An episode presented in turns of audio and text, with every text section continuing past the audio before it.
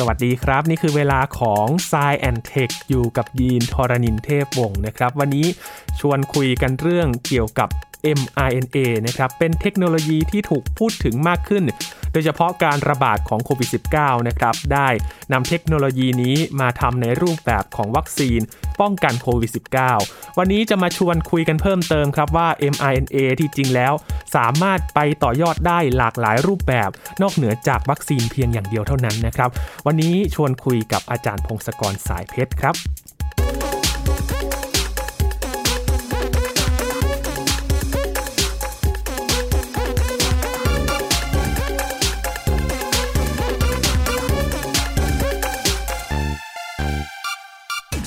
ช่วงนี้เราชวนคุยกันในช่วงของ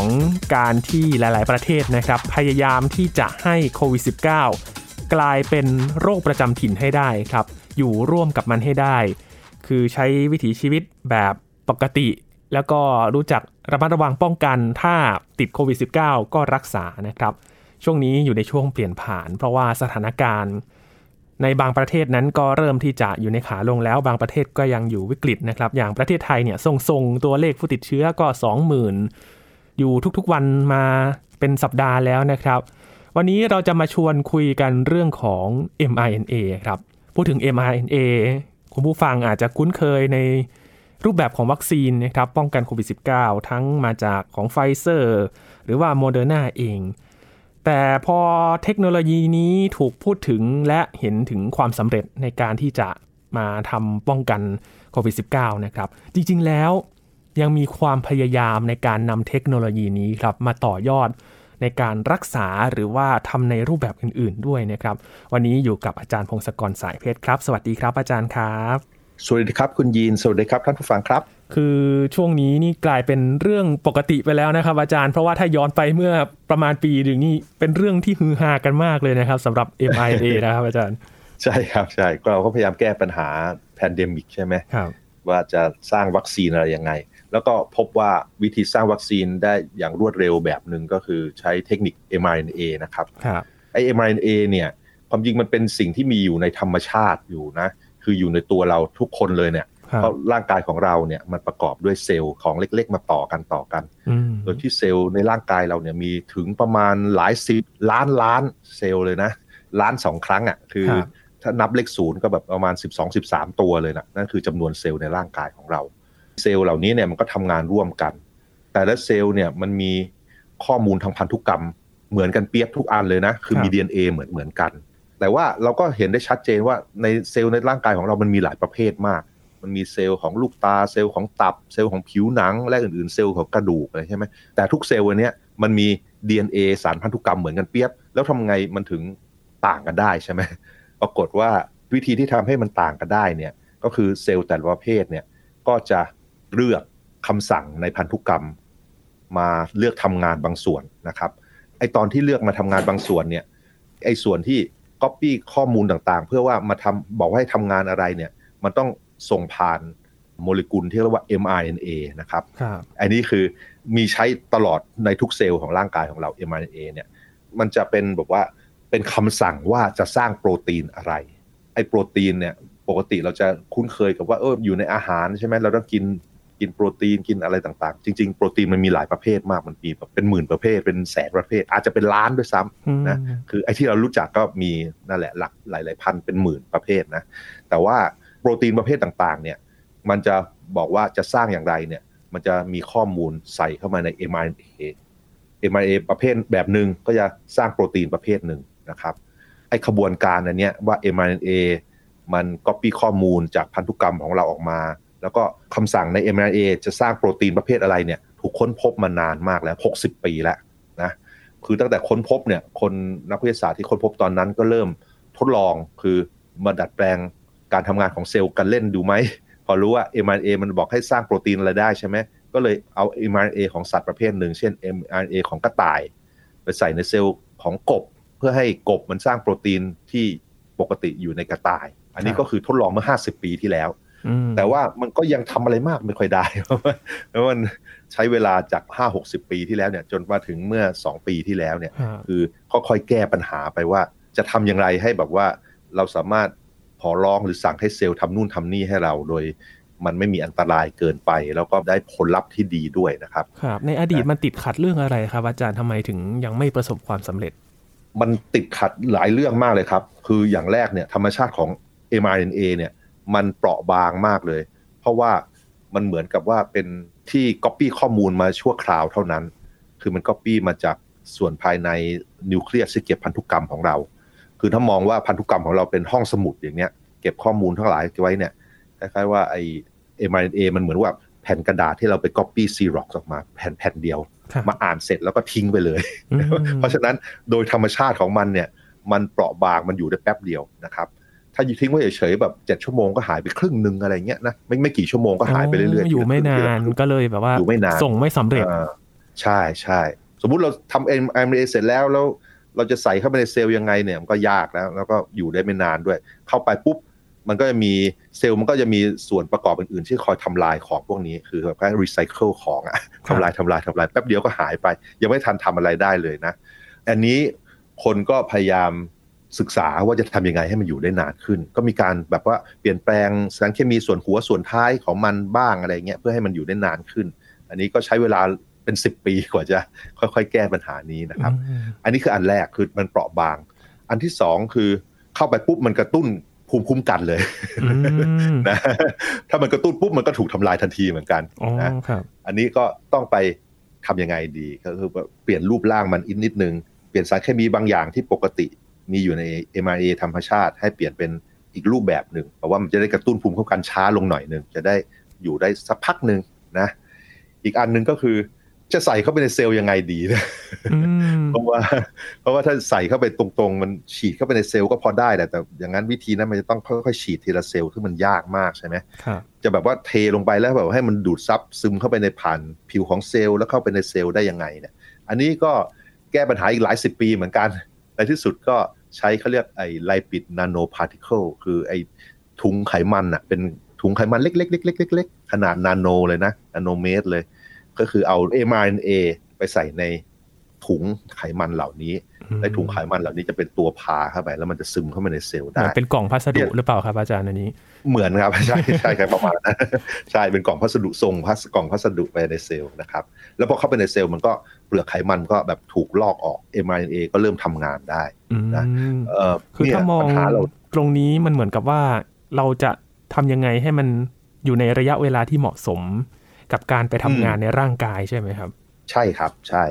จะส่งไปยังไงดีโอ้โหยากมากเลยมคือเราเล่าเนี่ยพูดง่ายๆใช่ไหมแต่คจรับริงๆเขานักวิทยาศาสตร์เป็นร้อยเป็นพันคนทำมันหลายสิบปีก็จะโอ้กว่าจะเจอวิธีครับคือไอ้วัคซีนที่เราเห็นว่าทำวัคซีนโควิดได้อะนะจากไฟเซอร์จากโมเดอร์นาเมื่อปี 2020 ต้นๆ ใช่ไหมครับไอ้นั่นน่ะเขามันมีการวิจัยเรื่อง mRNA มาแล้ว 50 ปีอืมแล้วก็เรื่องไอ้สร้างทำให้ mRNA มันคงทนเนี่ยเพิ่งเสร็จมาเมื่อสักห้าปี10ปีก่อนหน้าเองอืมนะแล้วก็ไอ้เรื่องไลปิดนาโนพาร์ติเคิลกล่องพัสดุเนี่ย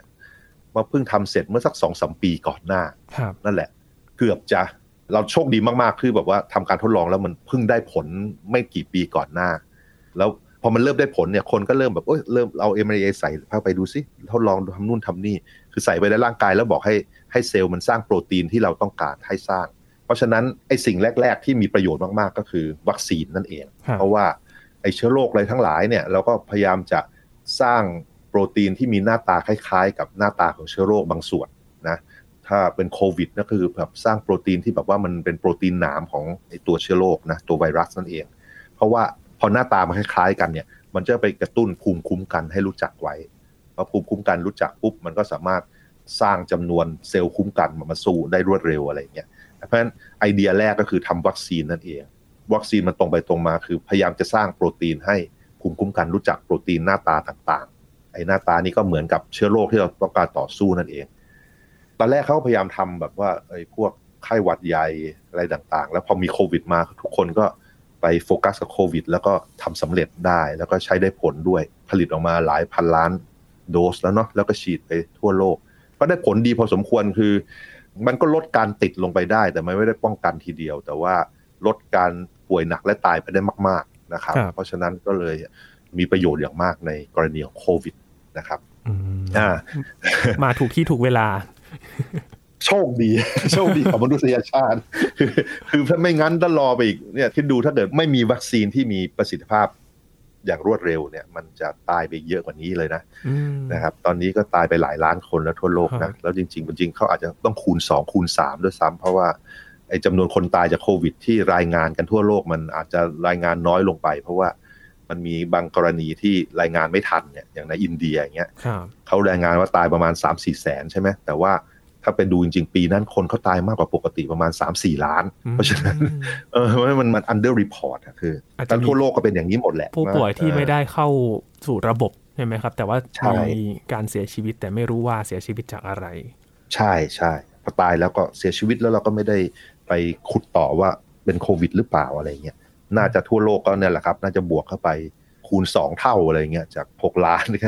นี่ยเบอร์น่าจะประมาณหกล้านขึ้นไปอะไรโอ้เงี้ยนะครับเออโรคระบาดตัวนี้นี่ร้ายแรงจริง ๆ นะครับ คือร้ายแรงครับร้ายแรงช่วงเวลาแต่ที่ทั้งนี้ผ่าทั้งนั้นใช่มันลำบากทั้งนี้ทั้งนั้นต้องคิดว่ามันเสียหายได้มากกว่านี้อีกเยอะเลยนะครับอถ้าวัคซีนช้ากว่านี้ไปอีกหน่อยก็ตายมากกว่านี้อีกนั่นแหละอืมนะคราวนี้ mRNA เนี่ยการประยุกต์ตรงไปตรงมาอันแรกที่ได้ผลสำเร็จมากๆใช่ไหมครับก็คือวัคซีนของโควิด แต่ว่ามันก็มีการประยุกต์อีกหลาย ๆ อันที่กำลังศึกษากันอยู่นะครับ มีสี่หัวข้อใหญ่ ๆ ก็คือเกี่ยวกับต่อสู้กับมะเร็งนะครับอืมข้อ2นี่ก็คือพยายามเข้าไปโปรแกรมเซลล์ให้ทำนู่นทำนี่ของให้เราครับเรียก genetic programming นะครับ แล้วก็มีการสร้างเครื่องมือสำหรับการตัดต่อพันธุกรรม เพราะการตัดต่อพันธุกรรมเนี่ยมันต้องใช้โปรตีนประเภทต่างๆ เราก็จะสังเคราะห์โปรตีนโดยใช้ mRNA นะครับข้อ 3 แล้วข้อ 4 อันใหญ่ก็คือวัคซีนอื่น ๆ ที่เหลือ วัคซีนนอกจากโควิด ซึ่งอืม เต็มไปหมดเลยครับอันนี้กำลังพยายามทดลองกันอยู่เลยนะครับครับ พูดอันแรกไอ้มะเร็งก่อนก็แล้วกัน มะเร็งเนี่ยมันเกิดยังไง มะเร็งก็คือกับเซลล์เติบโตผิดปกติใช่ไหมครับ ปกติเนี่ยเซลล์มันจะรู้ว่ามันควรจะแบ่งตัวกี่ครั้งแล้วก็หยุดแบ่งตัวครับแล้วมันก็เปลี่ยนร่างของมันจาก stem cell ซึ่งเป็นอะไรก็ได้เนี่ยให้เป็นเซลล์เฉพาะเจาะจง เช่น ตรงนี้เซลล์ที่มันอยู่แถวๆนี้ควรจะเปลี่ยนเป็นตับเซลล์ตับซะ เซลล์ที่อยู่แถวๆนี้ควรจะเปลี่ยนเป็นเซลล์ผิวหนังอย่างนี้เป็นต้น มะเร็งนี่มันก็คือแบบว่าไอ้เซลล์มันทำงานผิดพลาดอะ ไม่ทำสิ่งที่มันควรเป็นอะอืมยกตัวอย่างเช่น มันแบ่งเซลล์ไปเรื่อยๆ ไม่ยอมหยุดโอ้อันหนึ่งหยุดไม่ได้เลยใช่ไหมครับ หยุดไปได้ใช่ ไม่ยอมหยุดนะเอ่อหรือว่าบางทีเซลล์ที่อยู่ในอวัยวะประเภทหนึ่งดันเติบโตเป็นเซลล์ประเภทอื่น คือจะแย่มากถ้าเกิด เรามีเซลล์ไขมันในตับไปเรื่อยๆใช่ไหมครับหรือว่าเซลล์พังผืดในตับอย่างเงี้ย เติบโตผิดพลาดเซลล์ตับมันก็ทำงานไม่ได้เนี่ยยกตัวอย่าง ยิ่งมันเพิ่มจำนวนมากมากมากขึ้นในที่สุด มันก็ไปเบียดเบียดเบียนเซลล์ที่ควรจะทำงานและในที่สุดเราก็จะตายได้ อันนี้คืออาการของมะเร็งทั้งหลาย แล้วมะเร็งจริง ๆ มันไม่ใช่โรคเดียว มันมีหลายร้อยโรครวมๆกันอยู่ เซลล์ประเภทต่างๆ ที่เติบโตปกติก็เป็นมะเร็งประเภทต่างๆ เพราะฉะนั้นเราจะไปแบบว่ามียาชิ้นเดียวแล้วต่อสู้กับทุกมะเร็งเลยเนี่ยมันโอกาสยากมาก มันต้องไปดูเฉพาะเจาะจงว่า มันเป็นเซลล์ประเภทอะไร แล้วก็มันเป็นมะเร็งเพราะอะไร มันแบ่งตัวผิดพลาดอย่างไรอะไรอย่างเงี้ยต้องไปดูเฉพาะเจาะจง แต่การต่อสู้มะเร็งมันก็มีหลายประเภท ยกตัวอย่างเช่นที่มีอยู่ตอนนี้ก็คือ สมมุติมันเป็นก้อนใหญ่ ๆ ถ้าผ่าตัดได้เขาจะผ่าตัดคือไปตัดชิ้นเนื้อออกมาเลยทิ้งเข้าไปครับนะครับสำหรับไอ้อันที่มันผ่าตัดไม่ได้ เช่นแบบว่ามันอยู่ในกลางสมองอย่างเงี้ยมันผ่าตัดยากเขาก็อาจจะฉายรังสีคือใช้แสง หรืออนุภาคพวกอิเล็กตรอนโปรตอนที่มีพลังงานเนี่ย ยิงเข้าไปแล้วไปยิงจากหลาย ๆ มุมให้ไปตัดกันตรงเซลล์ที่เราต้องการทำลายเซลล์มะเร็งที่ต้องการทำลายครับนะอันนั้นก็คือฉายแสงนะครับอีกอันก็คือใช้ chemotherapy ก็คือใช้คีโมก็คือสารเคมีที่เป็นพิษต่อเซลล์ แล้วก็อาศัยที่ว่าไอ้เซลล์มะเร็งเนี่ยมันแบ่งตัวเร็วกว่าเซลล์ปกติของร่างกายเรา เพราะฉะนั้นถ้าเกิดไอ้พิษเหล่านี้มันก็จะแสดงผลตอนที่เซลล์มันแบ่งตัว แบ่งตัวแล้วก็ตาย แบ่งตัวแล้วก็ตายจะเรียกเป็นการฆ่าเซลล์มะเร็งเร็วกว่าเซลล์ปกติของเราเพ ราะฉะนั้นคนที่ใช้คีโมก็เลยแบบว่ามีอาการข้างเคียงได้เหมือนกันนะครับ คือเพราะว่าเซลล์ปกติก็ถูกทำลายไปด้วยอ่าอันนี้ก็คือวิธีต่อสู้กับมะเร็งโดยปกติ ซึ่งก็ใช้ได้ดีได้ผลดีพอสมควรนะครับ ก็ลดอัตราการตายไปได้เยอะนะเกินครึ่งนะนะแต่ว่ามันก็ต้องหาวิธีที่ดีขึ้นไปอีกนะครับวิธีดีๆเนี่ยก็มีอันหนึงก็คือ พยายามจะใช้ภูมิคุ้มกัน สอนภูมิคุ้มกัน ให้ภูมิคุ้มกันเข้าไป รู้จักว่าเซลล์ไหนเป็นเซลล์มะเร็ง และรู้จักที่จะไปทำลายมัน ไปต่อสู้กับเซลล์มะเร็ง ไปต่อสู้โดยตรงใช่ แล้วไอ้เซลล์ภูมิคุ้มกันเนี่ยมันรู้จักเซลล์อื่นๆได้อย่างไรใช่ไหมนักวิทยาศาสตร์ก็ไปศึกษา ก็คือแบบว่าไอ้เซลล์เหล่านี้ก็วิ่งไปวิ่งมาในร่างกายเราเนี่ย แล้วถ้าเกิดมัน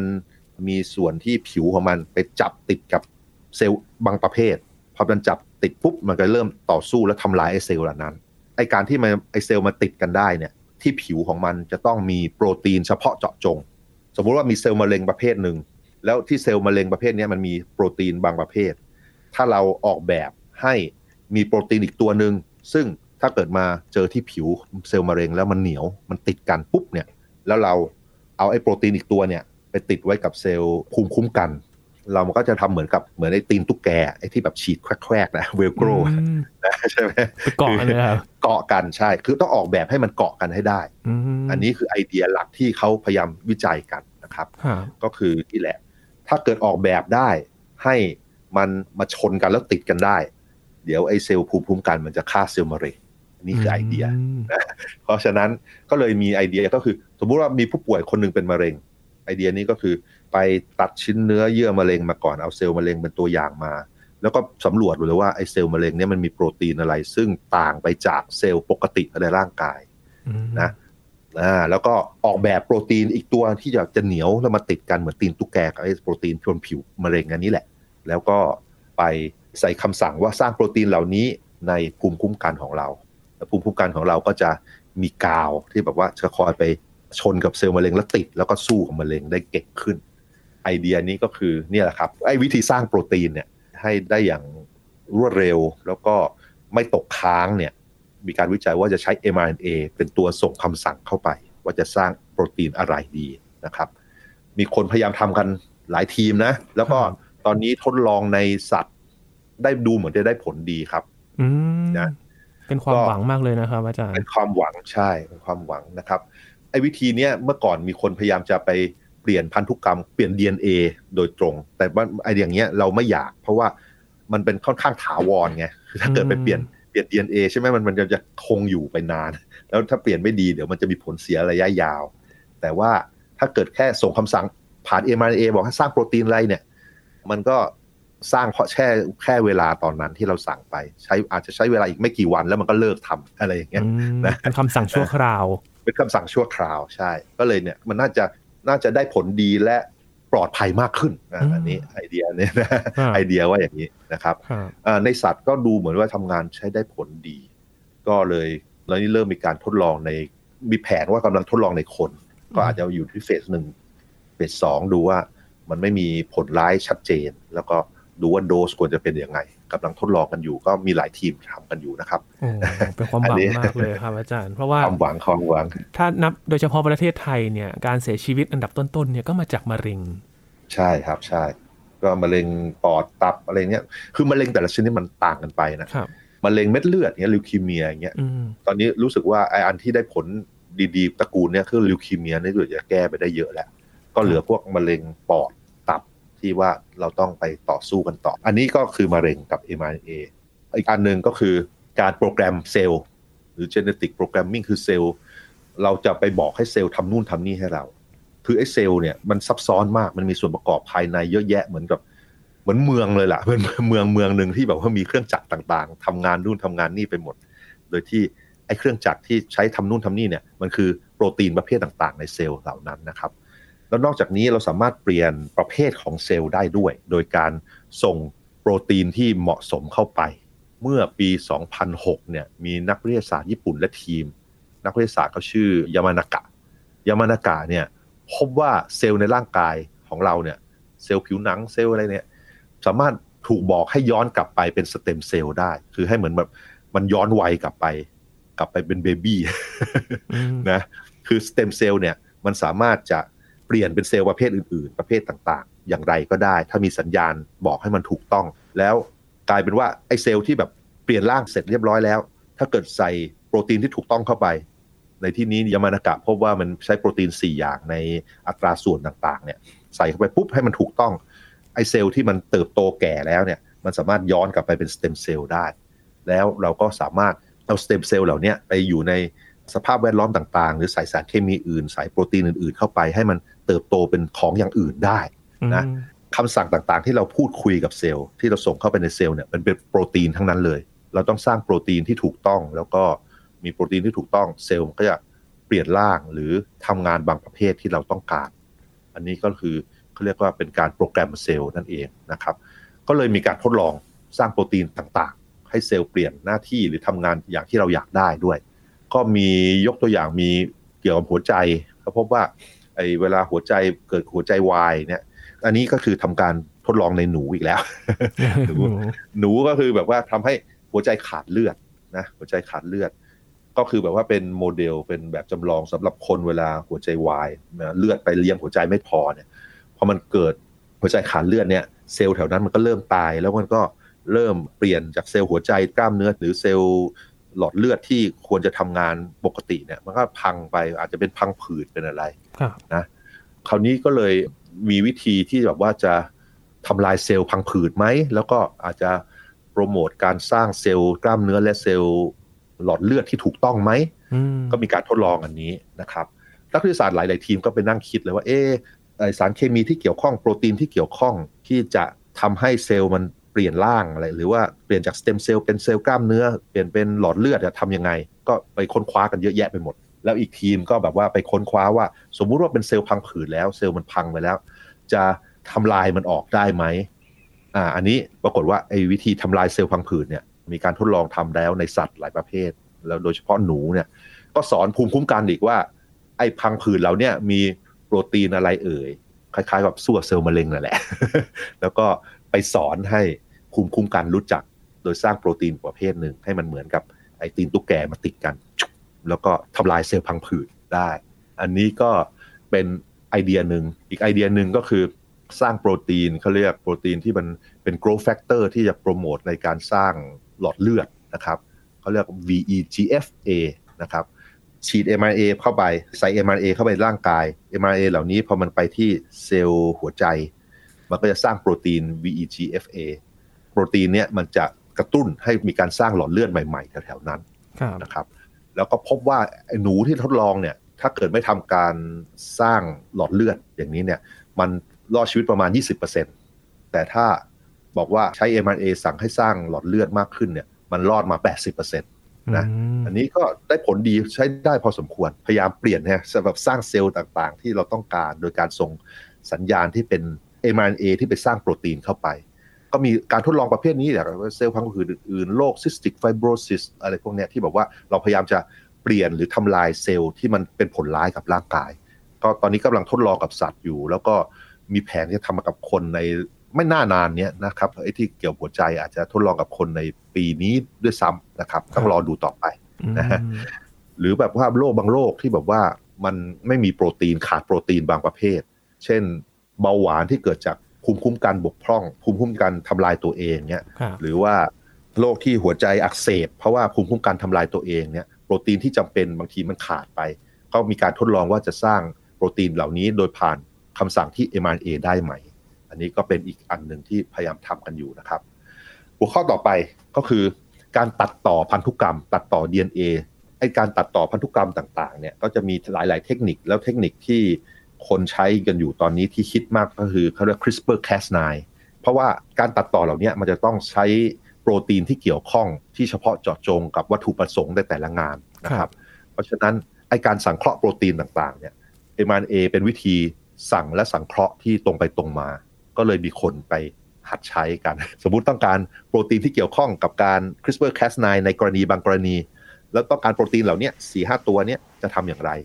ก็มีการใช้ mRNA สร้างเลยว่าต้องใช้ mRNA แบบนี้นะ แล้วป้อนเข้าไปในเซลล์แล้วเดี๋ยวมันจะสร้างโปรตีนเหล่านี้ขึ้นมาให้ อันนี้ก็แบบว่าเหมือนกับการสร้างเครื่องมืออีกทีหนึ่งครับเราเราไม่ได้ใช้ mRNA เข้าไปดัดแปลงพันธุกรรมโดยตรง แต่ว่าสำหรับการดัดแปลงพันธุกรรม โดยการตัดต่อยีนเนี่ยถ้าเกิดต้องใช้โปรตีนต่างๆ เขาก็จะใช้ mRNA ไปสร้างโปรตีนเหล่านั้นนะครับ อันนี้ก็ต้องรอดูต่อไปว่าหลาย ๆ ทีมเขาทำกันอยู่ว่าจะได้ผลดีและ ปลอดภัยแค่ไหน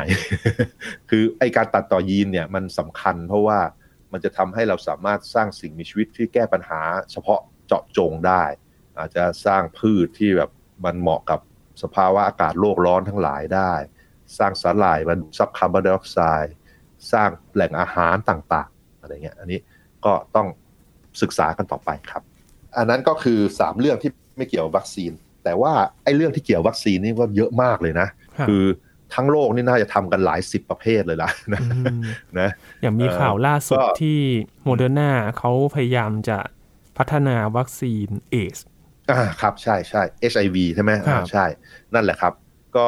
ทดลองจะเริ่มทำ clinical trial คือทดลองในคนแล้วเนาะครับแล้วก็ดูว่าเป็นยังไงไอ้ mRNA เนี่ยมันจุดเด่นจุดแข็งของมันคือ มันสร้างโปรตีน เป็นคำสั่งให้สร้างโปรตีนครับแล้วถ้าเกิดเรารู้ว่าโรคต่างๆ มันมีโปรตีนยังไง โปรตีนบางส่วนของมันเนี่ยบนผิวบนร่างกายของไวรัส หรือแบคทีเรีย หรือสารพิษที่เราพยายามไปต่อสู้เนี่ย ถ้าเกิดเราสร้างขึ้นมาได้บางส่วนแล้วเราจะได้เอาไอ้ส่วนนี้ไปกระตุ้นภูมิคุ้มกันเราเป็นวัคซีนเขาก็เลยนักวิจัยเนี่ยหลายๆสิบบริษัทหลายสิบแลบเนี่ยก็เลยสร้างสร้างกันใหญ่เลยนะมีไข้หวัดใหญ่ไข้หวัดใหญ่นี่ยคือวิธีดั้งเดิมทำมาหลายสิบปีเนี่ยก็ต้อง ทำนายว่าสายพันธุ์ไหนจะแพร่พันธุ์เยอะๆในฤดูต่อไป แล้วก็ใช้เซลล์ไข่เซลล์สัตว์เลี้ยงลูกด้วยนมเพาะไวรัสแล้วทำให้ตายทำเป็นวัคซีน ทุกปี ทุกปีทีละรอบทีละรอบ แต่ว่าถ้าเกิดมันมีวิธี mRNA เนี่ยมันสามารถทำได้เร็วขึ้นอีกเยอะเลย แล้วน่าจะถูกลงด้วยอืม นะ ก็ไฟเซอร์โมเดอร์นาซานโนฟีและอื่นๆ ครับทำกันใหญ่ไข้หวัดใหญ่ก็รอดูครับผมคิดว่าปีนี้แค่จะทดลองแบบว่าไข้หวัดใหญ่แบบสี่สายพันธุ์รวมกัน อืมอาจจะมีของซานโนฟีมาได้ผลดีแค่ไหน ผมคิดว่ามันน่าจะดีแหละ เพราะว่ามันก็คล้ายๆวิธีเดิม แต่ว่าทำได้เร็วและถูกขึ้น แล้วก็อาจจะตรงกับสายพันธุ์ได้มากขึ้นนะครับ แล้ววิธีก่อนหน้าอ่ามีนี้วัคเขาซีนนะครับใช้วัคซีนในรูปแบบไหนครับอาจารย์สำหรับไข้หวัดใหญ่นะเออก็จะมีวัคซีนที่แบบว่าเชื้อตายหรือว่าเชื้ออ่อนนะครับมคือก็คือแบบว่า สมมุติว่าปีนี้ไข้หวัดประเภทนี้มันแพร่ แต่ว่าติดคนไปเยอะแล้วเพราะฉะนั้นคนส่วนใหญ่ก็จะมีมีภูมิแล้ว เพราะฉะนั้นก็แบบว่าดูสายพันธุ์ ต่อต่อไปที่แบบว่าดูเหมือนว่าจะมาแรง แล้วก็เดาว่าไอ้พวกเนี้ยนะมันน่าจะแพร่ในปีต่อไป เลยทดลองทำวัคซีนสำหรับสายพันธุ์พวกนี้เลยนะครับเอ่อมันก็จะใช้วิธีเพาะไวรัส แล้วก็ทำให้มันตายซะประมาณนั้นครับ ประสิทธิภาพมันก็ไม่ค่อยสูงเท่าไหร่นะ ประมาณครึ่งหนึ่งเลยว่าหกสิบเจ็ดสิบเปอร์เซ็นอย่างมากครับใช่ไหมมันไม่สู้ไอ้โควิดของเราไม่ได้เลยล่ะนะอืมแต่ว่ามันก็ลดการตายไปได้เยอะใช่ไหมเพราะว่าพ อฉีดปุ๊บคนแก่ที่เมื่อก่อนอาจจะตายได้ก็ไม่ตายอย่างเงี้ยคือเราเสียนิสัยเราไปเห็นโควิดโอ้โหฉีดแล้วมันได้ผลเยอะอย่างนั้นเลยนะเก้าสิบเปอร์เซ็นอะไรเงี้ยจริง ๆ แล้ววัคซีนไข้หวัดที่เราอยู่กันมาเป็นสิบปีเนี่ยมันก็ได้เกินครึ่งมันนิดนึงอืมนะครับ งูสวัสดอย่างเงี้ยเป็นไวรัสอย่างเงี้ยเมื่อก่อนก็ไม่ได้ผลอะไรเลย ตอนนี้ก็ทดลองใหม่ดูว่ามันจะได้เฉพาะเจาะจงไหมโรคไลม์โรคที่ติดเชื้อแบคทีเรียจากโดนเห็บกัดอย่างเงี้ยครับ หรือ HIV หรือซิก้าและอื่นๆอีกมากความจริงมันมีโรคอีกแบบ 15 โรคที่แบบโมเดอร์นาบอกว่าจะให้มาช่วยๆกันทำนะครับเช่นโรคไข้เลือดออกอีโบลามาลาเรีย และอื่นๆอีกมากเต็มไปหมดไข้เลือดออกนี่บ้านเรานี่คือน่าจะเป็นตลาดใหญ่เลยนะครับอาจารย์ใช่ก็ยังมีคนตายจากไข้เลือดออกนะก็คือครับไอ้โรคเหล่านี้โรคที่มันติดเชื้อได้จากไวรัสจากแบคทีเรียหรือจากสารพิษจากสิ่งมีชีวิตเนี่ยมันถ้ามันมีโปรตีนเกี่ยวข้องเนี่ย mRNA ไปพยายามต่อสู้สร้างวัคซีนได้ นะครับอืมก็เดี๋ยวคงจะเห็นผลในไม่กี่ปีข้างหน้านี่แหละ ก็คงค่อยๆออกมาว่า อันไหนมันได้ผลดีแล้วมีความปลอดภัยดี ก็คงจะได้ใช้กันครับครับเห็นว่านอกจากวัคซีนแล้วยังมีในรูปแบบของยาก็สามารถทำได้ด้วยใช่ไหมครับอาจารย์ ใช่ครับใช่ ถ้ายาเรารู้ว่ายาต้องสร้างเป็นโปรตีนอะไรเงี้ยก็ใช้ mRNA สร้างโปรตีนเหล่านั้นขึ้นมาเป็นยานะครับอืมอันนี้ mRNA ก็คือเป็นอุปกรณ์ให้มนุษยชาติสร้างโปรตีนประเภทต่างๆ ที่ ต้องการได้อย่างรวดเร็ว แล้วก็ราคาน่าจะถูกพอสมควรเมื่อเทียบกับวิธีผลิตแบบอื่นๆนะครับครับเอ่อคิดว่าจะเป็นเครื่องมือหลักในระยะต่อไปจะสร้างวัคซีนสร้างยา และโปรตีนอื่น ๆ ในอนาคตครับครับดูเหมือนว่าพอยิ่งราคาถูกก็หวังว่าอยากจะให้เข้าถึงกลุ่มคนได้มากขึ้นด้วยนะครับ เพื่อที่จะเป็นการต่อชีวิตให้กับใครหลาย ๆ คนที่เผชิญกับโรคภัยไข้เจ็บต่าง ๆ นะครับ หลังจากที่ใช่ครับ เจอสมรภูมิโควิด -19 แล้วก็เห็นความสำเร็จของเทคโนโลยีนี้นะครับ ทางนักวิจัยใช่ครับก็คงจะเห็นความสำเร็จนี้นำไปต่อยอดในหลาย ๆ โรคเพื่อที่จะ นำมาใช้รักษาเราได้ในอนาคตด้วยนะครับ วันนี้ขอบคุณอาจารย์พงศกรมาก ๆ เลยครับ ยินดีครับ สวัสดีครับ ครับ นี่คือ Science and Tech ครับ คุณผู้ฟังติดตามรายการกันได้ที่ www.thaipbspodcast.com รวมถึงพอดแคสต์ช่องทางต่าง ๆ ที่คุณกำลังรับฟังเราอยู่นะครับ อัปเดตเรื่องวิทยาศาสตร์เทคโนโลยี และนวัตกรรมกับเราได้ที่นี่ ทุกที่ทุกเวลากับไทย PBS Podcast ครับ ช่วงนี้ยีนทรณินเทพวงศ์พร้อมกับอาจารย์พงศกรสายเพชรลาไปก่อนนะครับ สวัสดีครับ